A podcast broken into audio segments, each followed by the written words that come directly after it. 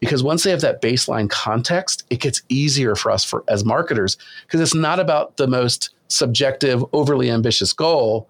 Now they're actually understand where they're at. They have that context to know where they're going. And even if it's just the needle moving, we're not debating about what we do or if marketing is, you know, is viable or not. We're debating how to do it better.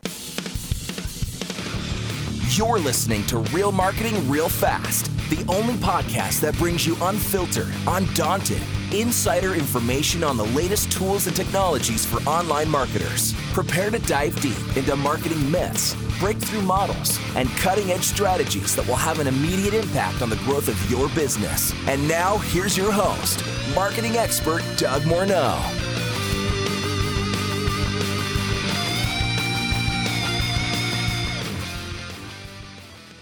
Well, welcome back, listeners, to another episode of Real Marketing Real Fast. Today, my guest in studio is James Soto. He is an industrial marketing pioneer. I had a great conversation with him. He left some great tips in terms of strategy and tactics and marketing. I think you're really going to enjoy this episode. And the big plus I want you to get away uh, to get from this episode as well is listen to his business model, how he's niched down and he sells his services at a premium and, and he's in demand. So, a little bit about James. James is a three time Inc. 5000 fastest growing company leader. He's a keynote speaker and regu- uh, recognized contributor to FabTech, HubSpot, Modern Machine Shop, Mashable, and LinkedIn events. As well, he is also the host of Industrial Strength Marketing on YouTube, where he shares um, his marketing insight that help industrials make marketing the strength of their business. As the founder and CEO of Industrial, one of North America's top marketing agencies, James has worked with major B2B brands and industrial brands such as Motion in Industries, Schneider Electric, ABB Baldor, SKF, Coates, uh, Hunter Fan, NIST, PAM, Transport, ASME, and the Manufacturing USA. James is also a prolific visionary, and he's responsible for branding and co producing Manufacturing Day, which was the largest industrial sector promotion in U.S. history. And now he's the co founder of Nashville Made it's a community focused on making way for manufacturers to thrive in Nashville's urban core. Born industrial, raised digital, James shares his point of view as to why leaders, marketers, and sellers must make their way of living and marketing obsolete before generational technology, market forces, or the competition does. So I'd like to welcome James to the Real Marketing Real Fast podcast today. Well, hey, James, so excited to have you on the show today. So, welcome to the Real Marketing Real Fast podcast. Great to be here, Doug. So, do you want to take 30 seconds or a minute and just give us a high level view of uh, what you guys are doing and how you're helping your clients move the dial?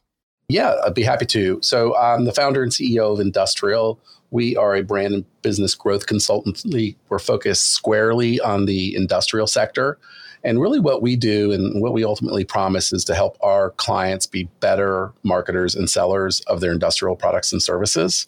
So, really, we help them with the mindset that they have to be great marketers, whether we're there or not. So, we've built a strong business around that growth consultancy, you know, brand and business positioning strategy, the full integrated marketing mix, digital marketing, tech ops and enablement, and an analytics and insights practice. And so by focusing on the industrial sector, really understanding it, we've been able to really build that empathy, knowledge, and, and actually help them grow their businesses.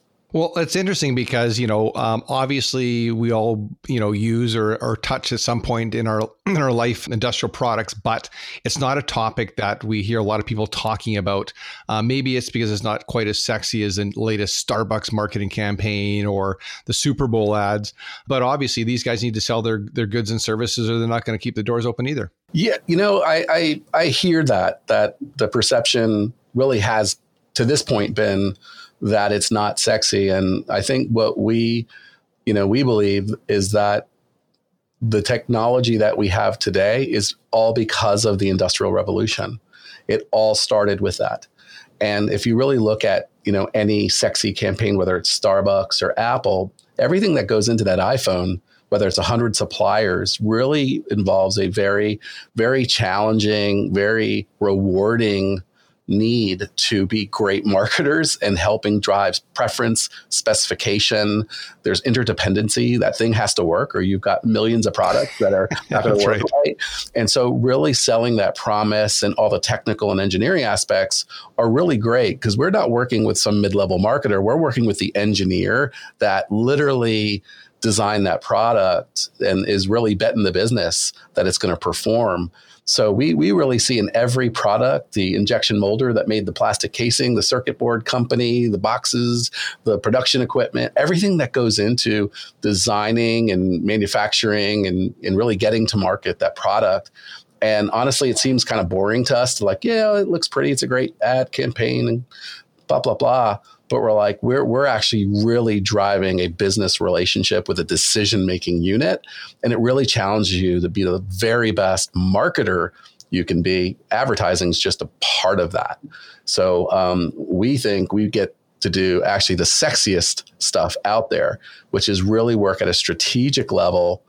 And and that's really where you know we believe everything begins well, I mean, it's interesting looking at some of the examples in your website. I mean, early on when I got out of school, I went through an apprenticeship as a steel fabricator. Mm-hmm. So I, I, remember the days of working during the day and taking night school courses at night for marketing and, and stock market and that sort of stuff. But seeing how that whole plant ran and the types of projects they were involved in. Hey, they're building this this conveyor that's going to move coal from the coal fields to the port, or the hey, they're building these drill rigs for you know to go out into the bogs, or they're building. You know, we had Expo '86 before we had the Olympics. They're building all the structures for that. Somebody needs to build all of that, or they're building Safeco Field for the Seahawks. Yeah. Um, you know, and a local steel company gets the bid for all the industrial steel. And I think this as consumers, we drive around, and you're right, we pass we pass all these buildings, these structures. We go to our watch our favorite football game, hockey game, whatever we're into. And like you said, there were thousands of people that were involved in that process that had to sell their products and services so we can actually sit in the seat that we're sitting in watching the game. Yeah, eh, eh, yeah, that's exactly it. And when you go a, a level deeper there, you're actually seeing your clients as an agency like us or as a business of your own you know, we worked in the cellular cellular industry and like, oh, there's another tower, and all of a sudden you realize there's one everywhere. And when you when we yeah. go into buildings, what's really interesting is one of the things we often do, we're saying, that's our client, that's our client, that's our client, that's our client. Everything inside of the four walls of manufacturing, industrial distribution, or the industrial logistics and services part of that supply chain, we have clients everywhere. And it's super rewarding and powerful to see the context of the things we take for granted as an end product. Well, and I like the fact that you guys niche down. So often business owners and entrepreneurs as they're starting up want to serve everybody. And you guys have clearly, you know, put your stake in this in the sand and said, hey, this is this is what we do. And I had read a book years ago by an author named Chet Holmes, and he talked about the advantage of doing what you're doing, being the experts in a particular field. So you're the go-to, and then all of your references and referrals are the same network. So you're not trying to recreate 15 different types of business models because you're dealing with a variety of, of uh, different industries. Yeah, I, I, think you know. I think just leading into this, I believe there's 47,000 agencies of all shapes and sizes in the U.S. I look at really 30, and I take seriously 10, and I think I compete against less than that. We are unapologetically industrial, and and what we've found is by really finding the niche understanding that problem that's unserved in the market that we've found, we are able to command a premium, a differentiated premium for that talent and expertise. The number one thing we hear when we get hired is why well why'd you hire us? Because you're industrial. Sure. And that is very validating. And so for us we believe in the same for any marketer that you know those if there are those key points that differentiate you, you know, and you can find niche opportunities. You know, I don't know who said it first, but it, you know, the riches are in the niches. Yeah. And I think that's an opportunity for us all. Well, I had Christopher Lochhead on my podcast, and if you know who he is or you've listened to him, he he clearly talks about being legendary and you know just being an agency. I just did a quick search while you uh, were sharing there to see how many agencies and according to statista according september 2018 there's 13000 agencies in the us as of uh, their survey date was 217 do 8.1 billion dollars in sales Isn't that amazing? You know, I love when I say stats, like, and it's super compelling, even if I'm more than half wrong. so, hey, yeah, but I mean, but like you said, you're, you're of all shapes and sizes. Yeah, and, and who knows? I mean, that that that yeah. survey was done, you know, three years ago, and uh, with the internet, everybody can be an agency now with a website and a cell phone. Yeah, and I think that's where maybe that comes in. yeah, yeah. Sure. No, we won't we won't go there because we know you guys are a lot deeper than that. So, do you want to just kind of walk us through maybe the process? So, when you're working with somebody in industrial space, so I'm asking this out of ignorance because I've not worked with somebody in in the space that you're working in. How's the conversation typically start, and what issues are they they trying to address first? Well, I, I think I think the conversation starts a number of different ways. One you really have to be very intentional about being engaged in the segment or industry that you're in that means being present. And so that's doing this. That's being on the trade show floor. That's being there. So the conversation starts by a, tr- you know, in, in firms and companies, there's folks that never leave the company and walk outside.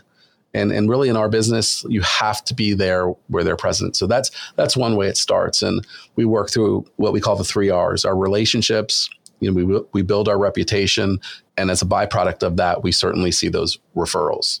Sure. That, and that makes that makes sense. And I think often, you know, I don't know if our listeners are aware, but I know having done a little bit of work in sales after I left my apprenticeship to learn the business side, um, you know, I was surprised, and I shouldn't have been, that there's there's foundry associations where you go to meetings with foundrymen who are pouring, you know, pouring steel. There's concrete magazines, and all these, you know, all the industries that we see and touch for the, all the infrastructure and everything that we have as a consumer good there are magazines and niches and trade shows for all of them. Mm-hmm. Yeah, yeah. So, so yeah, that that's the beauty of uh, of industry is that there. It's not only that, but these are communities, and it allows you to really identify and architect and map an ecosystem. And whether you're consumer based focused, you know, marketer, or you know, more general B two B, or you know, like even fully industrial, they each organization certainly has its tribe and you know their their their legion of fans or people you know who meet firmographic or demographic or psycho you know psychographic profiles and i think if you can look for those where those niches and those communities are i think you could do a real good job to engage and and, and really activate them so, is there a particular client or you know uh, a case study that you want to share with us? And then, you know, like I mentioned to you before, you feel free to mention the client or not. It's totally up to you yeah. in terms of how you help them and and what they you know what they look like when they came out the other side after having some additional success. Yeah, you know, I think for me, like you know, I, I, get often asked about a specific like marketing tactic or case study and what was like the magic bullet. And you know, I'm thinking of one of our clients, uh, Hunter uh, Industrial fan, Hunter Industrial Commercial fan, and they're they're they make uh, industrial scale, you know, the very large, you know, high volume, low speed fans that you see, you know, those really big ones, and probably the best engineered product I, I've seen in a long time. And when we were first approached them, they they found us for all the reasons I mentioned. You know, we get it. You understand industrial. You understand our channels by which we sell. All of that fun stuff but but when we met them, and it wasn't too long ago, they were literally in startup mode. They engineered an amazing product, and they were just going for it. And it was just go do, go do, go do, because it was like game on. You're building the ship as you cross the ocean. and I think the big lesson we learned is that you know you have to you have to slow down in order to speed up. And further, you have to know that everything starts with strategy. So as you're really kind of having these parallel paths, you need to do that. So fast forward, we're inside of a year. Companies looking at, you know, iterating and pivoting, you know, they're like, hey, we, we need to stop. And literally they stopped. And really, we had to go from doing marketing to really being serious about being a marketing integrated practice. So fast forward, uh, literally within weeks ago, uh, we got a call back you know, this was after about a year and a half hiatus. And we said, okay, let, let's do this, which one was an amazing compliment to what they've accomplished.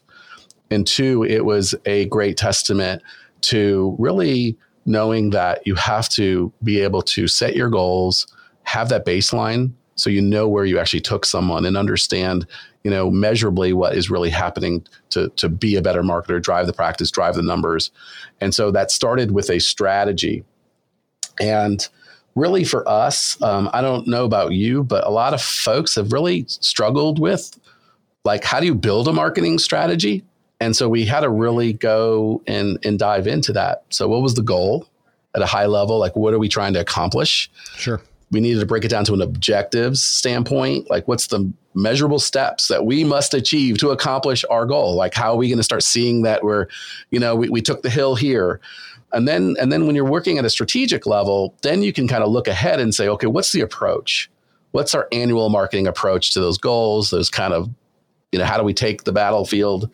and then and then once you have that approach then that's where we come in as marketers very that's where the tactics really come in and that's the argument starts to form and what what do, what do we need to say in our messaging how do we what are we trying to persuade people of and to do and deliver value and then and then the creative like the big idea creatively like what do the things we need to say look like and, and then finally, as we look at integrated distribution and technology plumbing, like where, how are we going to deploy her message? What, what are the tactics we're using wherever, whenever, however they may be looking? And, and by doing that, you know, we've been able to tie in the channels and the sales team and connect them in buyer journeys and do all of those things. So slow down and, and actually understand your benchmark metrics so that you'll have some context to where you really ended up or are progressing against those strategic goals and objectives. And the myth is that it's hard. I believe it's a mindset. Yeah, I would agree. I mean, you know, I've worked with clients where it's you're like you said, you're building the ship as you're crossing the ocean. So it's you know, launch this tactic, launch that tactic, launch the next tactic, and you know, they often have no benchmarks, no analytics, nothing. It's just they've been running a whole bunch of advertising without really any thought to going back to, hey, who's your avatar? Where do you, you know, where are they? Is this the best place to be to be reaching them? Is this the most cost effective way? So you're right. The no no planning, just just roar ahead and good for you guys. I mean, congrats that the client uh, took a break because often as you're making, you know, as you think you're making a headway, uh, it's tough to say no. I'm gonna I'm gonna slow down and uh, and reevaluate and make sure that I build uh, build strong for the future. Yeah, they never slowed down. They they were just in crush it mode. They were yeah. building channels, getting things going. So so they were doing all the right things but then there's this point in time where I think you realize now that you you you've got to you do have to slow down. And they had that moment and you know it's it's a rare thing you see those you know you see those uh, returns but it, it was it, it's it's probably one of the most exciting um, developments we, we we've had here this year. And it's because they're great people with an amazing product with a commitment to truly live to the promise that we offer which is to really be better marketers and sellers and, and super excited. Well, and I would think that, you know, um, industrial is likely to have, um, you know, a larger startup cost. We're not talking about putting up a website, running some Facebook ads and selling an online course. So as the company scales, like you said, they're full, full out mode. There's a couple things that could potentially happen in the future. One is they might require more capital. So they need to present an organized plan when they go back to whether it's equity or whether it's debt and prove to the lenders that, you know, they have a plan to to to continue to grow the business that's sustainable. Yeah. Yeah, yeah, and I think I think when we look at companies that are really like betting on the future, they're betting on growth. And and when you get to that, you know, that's a you know, there are a lot of very you know, long-standing, let's say, old companies, old brands like like Hunter, and then there's a point where they they they they have to strategically invest. And one of my beliefs, and I think we'll see in companies like that, is I believe you've got to make your way of doing business obsolete before generational technology market forces or the competition does. You know, models yeah. pivot, things happen, and you've got to invest. And you know, I'm a big Drucker fan. You know, the you know the two most distinguishing functions in a business are r&d and marketing. The rest are costs so to speak. And and so i think if you can do that and center your business on the customer you know that's you know that kind of plays out the rest of that story that profit or shall be your reward for a satisfied customer. So i you know the great thing about and what's sexy about our segment what's sexy about manufacturing what's sexy about these brands and marketing is that you can, you're literally there with the company that designs and innovates and builds it. The end product is the satisfied customer and that market need, that wow factor, whatever the product's designed to to really address. That's what's really cool. Well, and I, I think you may enjoy a book I had read called Hunger in Paradise, and it was how to say what I think the subtitle was something saving success from failure, and the examples that he gave were um, Lego and and it, re-identifying who their competition was, and it wasn't big blocks; it was it was the iPhone. Sure. right? Because they said, hey, you know, kids given a choice for budget, do they, want, you know, so we're not competing with the other block companies. We're competing with with an iPhone. And then the other big example he gave was um, um, Nokia. Yeah. And Apple coming along and, and Nokia is going, hey, we have a better engineered product. You can drop it, it won't break. The battery life lasts. No one's going to buy an iPhone because if you drop it, it breaks and the battery sucks. And well, Nokia's gone, and um, you know, um, iPhone seems to be doing pretty well. Yeah, I think they're okay. So yeah, I think there's a lot of cases like that, and there's a there's a term for that called black swan that concerns a CEO, definitely concerns the CFO, and black swan means that no CEO or C suite wants to be like, you know, have the business under their reins when they miss the opportunity to catch on in the right time for a major disruption in the market.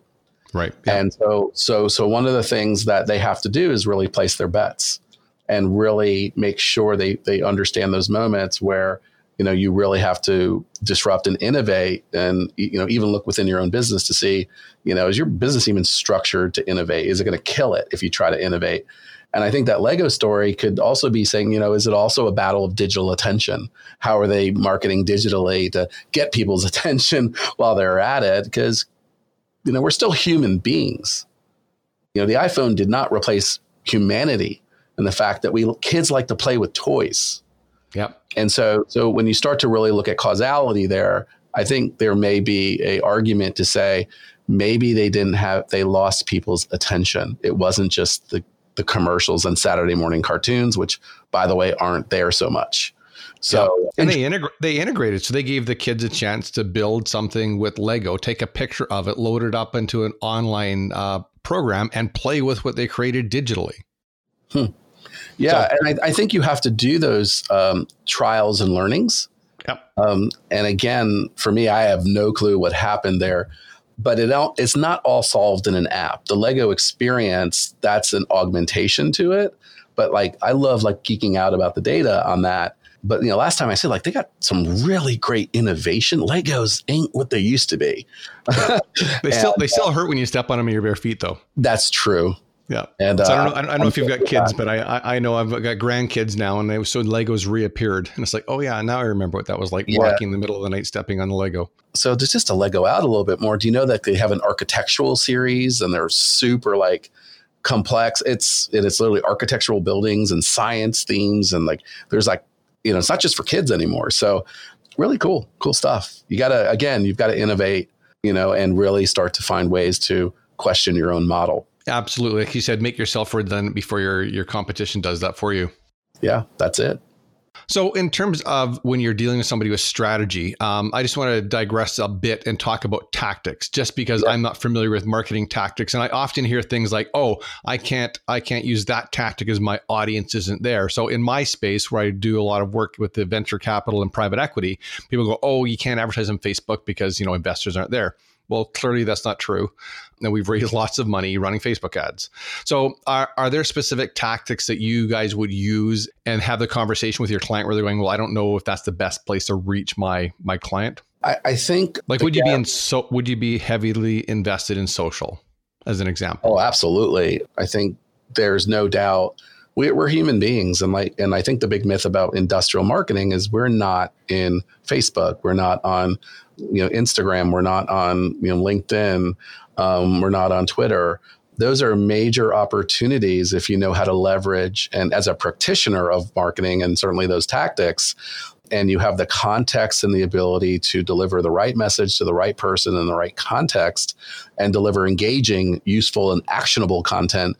My, you know, for again, everything starts with strategy. You have to deliver value. You got to understand the problem in the market you're solving. You know, you have to understand the context that you deliver it. That's where we look at the, the practitioner side of the tactic itself or convincing someone of a specific channel or methodology.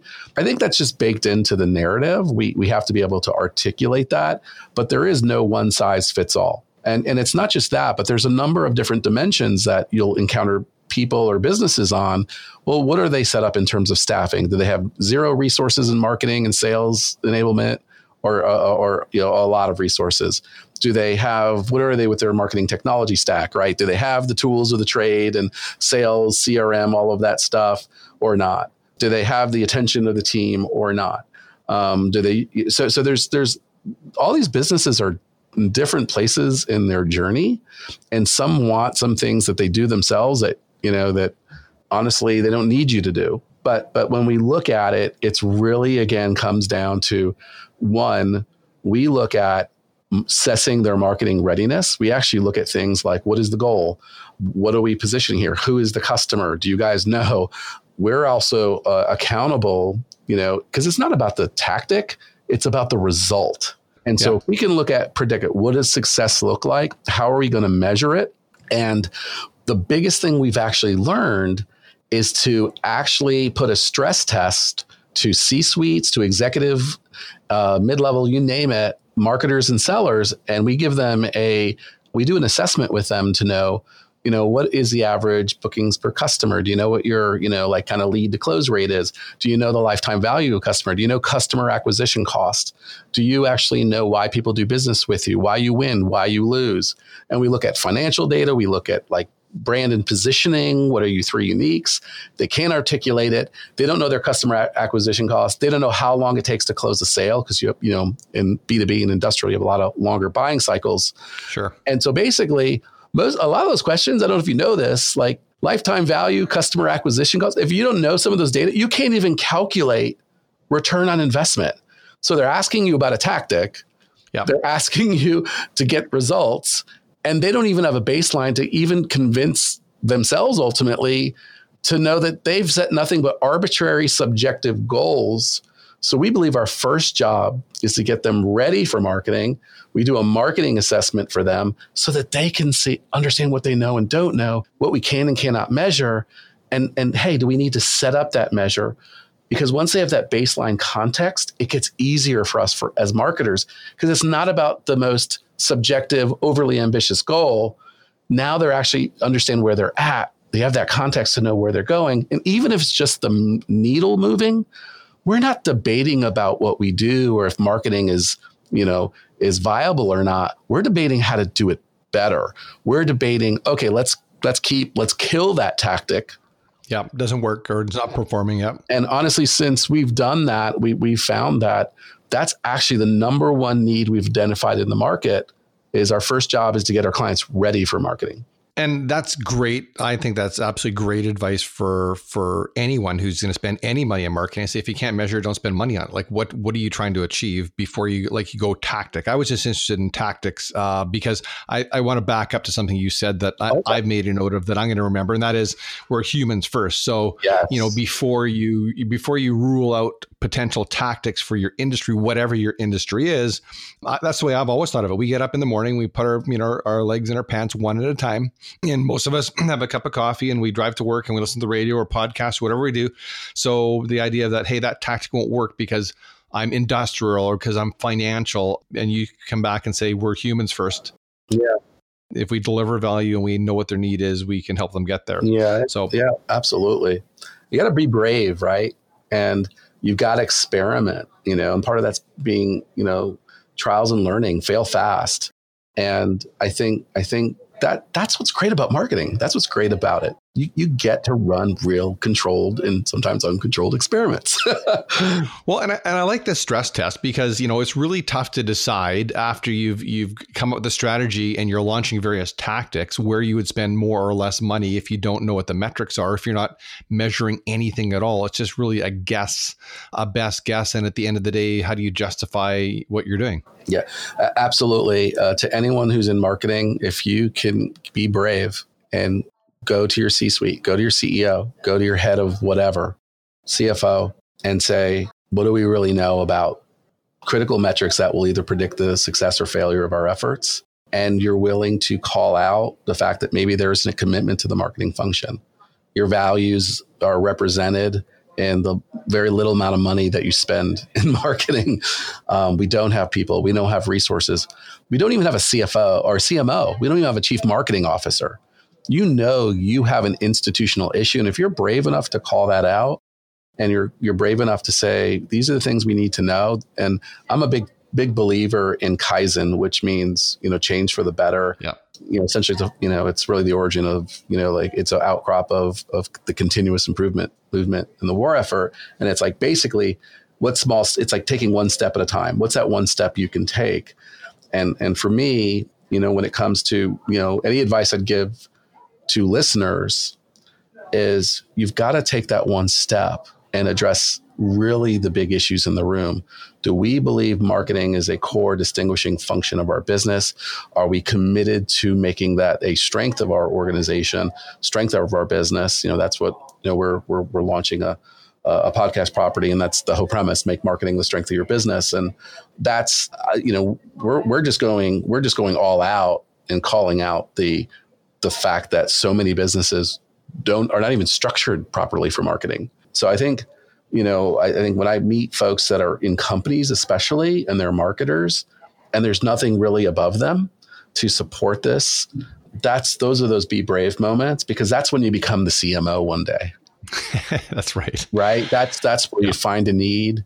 Hey, you hired me because you trusted me and, and I would tell you and shoot straight with you. You've asked me to have this responsibility. Even if you're just creating brochures for salespeople, be brave. Present something simple that next one's just the one step you can make. And I think that, you know, is what I would hope to inspire people to do because it's it's it's a career changer, it's a life changer if if you have the right audience and there's an open mindset to it. Yeah. And I mean, obviously, if you're working in an institution or organization that doesn't have that mindset, it's not open to that, then it's probably not a great long term career for you, anyhow. That's a win, too. so, yeah, that's a win. It's like time to move on. These guys clearly are just going to give me X number of dollars a year for marketing and not ask me anything and don't care what I do. Yeah. Just spend the budget. Yeah. The, the other piece of advice I give folks when they're like in between jobs, and I'm like, what's your marketing budget? I can't I can't tell you how many people take a marketing job and they don't even know their budget or lack thereof. And so that's also a key indicator of it. So what's the um, what's really got you excited this next 12 months? So you've shared that you've got a podcast coming up uh, and I think you said you're going to launch it in the spring. Yeah. But in your industry, what are you most excited about? I I think what I'm interested in and, and really happy to see. I, I again, I'm Kaizen guy. Like, what's that one step? Where, where's the needle just ticking? Right. I just love seeing the move beyond content to true value creation right? Where let's just produce stuff to let's really create engaging, useful, and you know, contextually actionable experiences for folks. So that's the first thing. You know, I think about it. The second thing I've, I've been really thinking about is really an area we're spending a lot of time, which is you know technology that frees marketers and sellers from the work it takes no talent to do. So you know, you think about the big issue you know we, we hear today, and you that robots are going to replace us, right? And and I think one of the things that it, that it's going to allow us to do is do the the you know the highly you know it takes high cognitive capability to do you know freedom from repetition so you'll see that in manufacturing right if you're you know if you're in willy wonka's factory screwing on you know caps on toothpaste or something you know you, that's that's just mind numbing, you know, soul stealing work. And we're seeing technologies on the horizon uh, that are outperforming humans on writing subject matter lines. You know, and that's the most important thing in an email. There's technologies that can really predictively and prescriptively provide the right information at the right time you know, machine learning, uh, nat- natural language processing is really evolved where uh, they're actually quickly AI is becoming pe- getting gaining parity, and there are some indices that look at like even copywriting for ad copy. So when you look at the aspects of like ads and multiple groups of ads you're creating and the A B testing of failing of which ones click through or not, AI is starting to show promise that it's going to do it better than humans, but not the strategic framework, let's say, of a you know of a Google campaign that you're building and you know AdWords.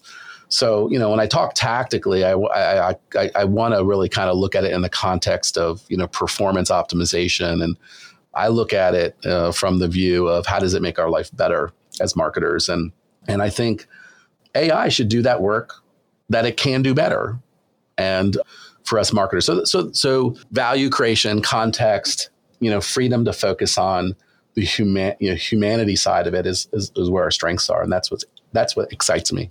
Yeah, I, I love the. Uh, I'm kind of geeky that way. I love the the new tech stuff, and I've been trying some AI stuff for my subject lines of my own newsletter. So I licensed a tool that uses a database. So when I'll, I'll create six or seven or eight subject lines, it'll come in, it'll rate them all according to the data that it's got. So it'll say, "Hey, we looked at you know 25,000 similar emails." That use this and we think you're at at par below or above for delivery opens and clicks.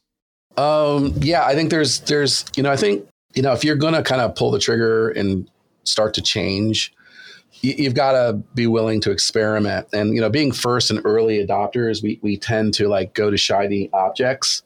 And i think one of the things that you know we're seeing from some of the you know the, the places we've been learning and adopting is that you've got you've got to experiment and fail fast. Yeah. And specifically AI is still at that space where you need to do small experiments and that's what the experts tell you. And I think one of the things that you've got to do that if you really want to, you know, make changes, you've you've got to learn before you act. And and sometimes you got to know those moments. You just got to like, okay, figure it out, right?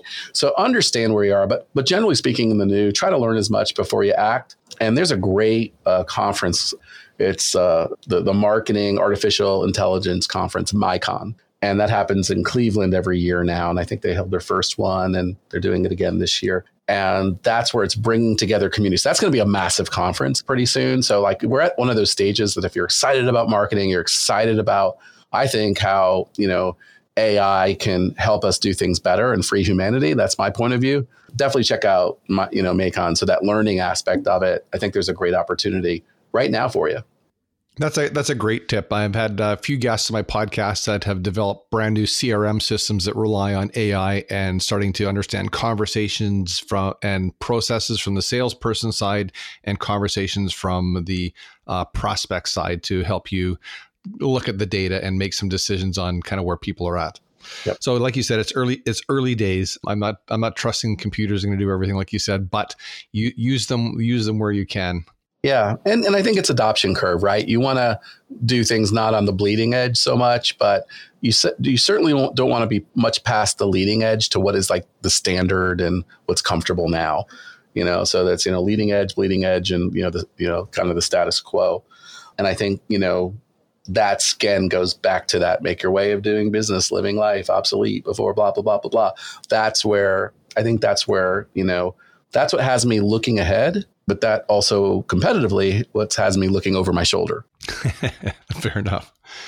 So I've got a question that I didn't share with you earlier, but it's a Tim Ferriss question, and that is, what's some of the bad advice that you hear in your industry? Now you're, you know, you're an agency, but you're a niche agency. So, is there anything you can share with our listeners in terms of um, advice that you hear out there that they should be ignoring? Gosh, um, you know, I don't take stock in a lot of things that um, maybe I just try to forget hey, there's nothing. There's nothing wrong with that. I mean, I, there's stuff that I hear that just grates me. It's like seriously, you guys, like, like, like, it's bad advice for your clients. I should slap you for doing that. But I just can't go there right now. I don't know what it is. Um, there's probably something that I'm going to regret not saying.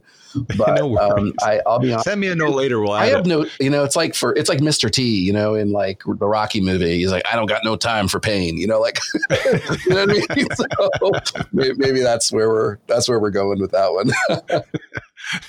no worries. Well, in terms of podcasts, I mean, you guys are launching a podcast. The advice, the bad advice that I hear is that uh, the, the, these guys doing blanket pitches. I got a pitch the other day for somebody that works with works with financial planners. Like I'm not a financial planner, or I've had pitches for realtors. So yeah, it's not the um, the the broadcast stuff's not working. So on to an easier question then. Um, who's one guest I absolutely have to have on my podcast? Well, I think I think Paul Roetzer with MAICON would be great um, if you're interested in AI.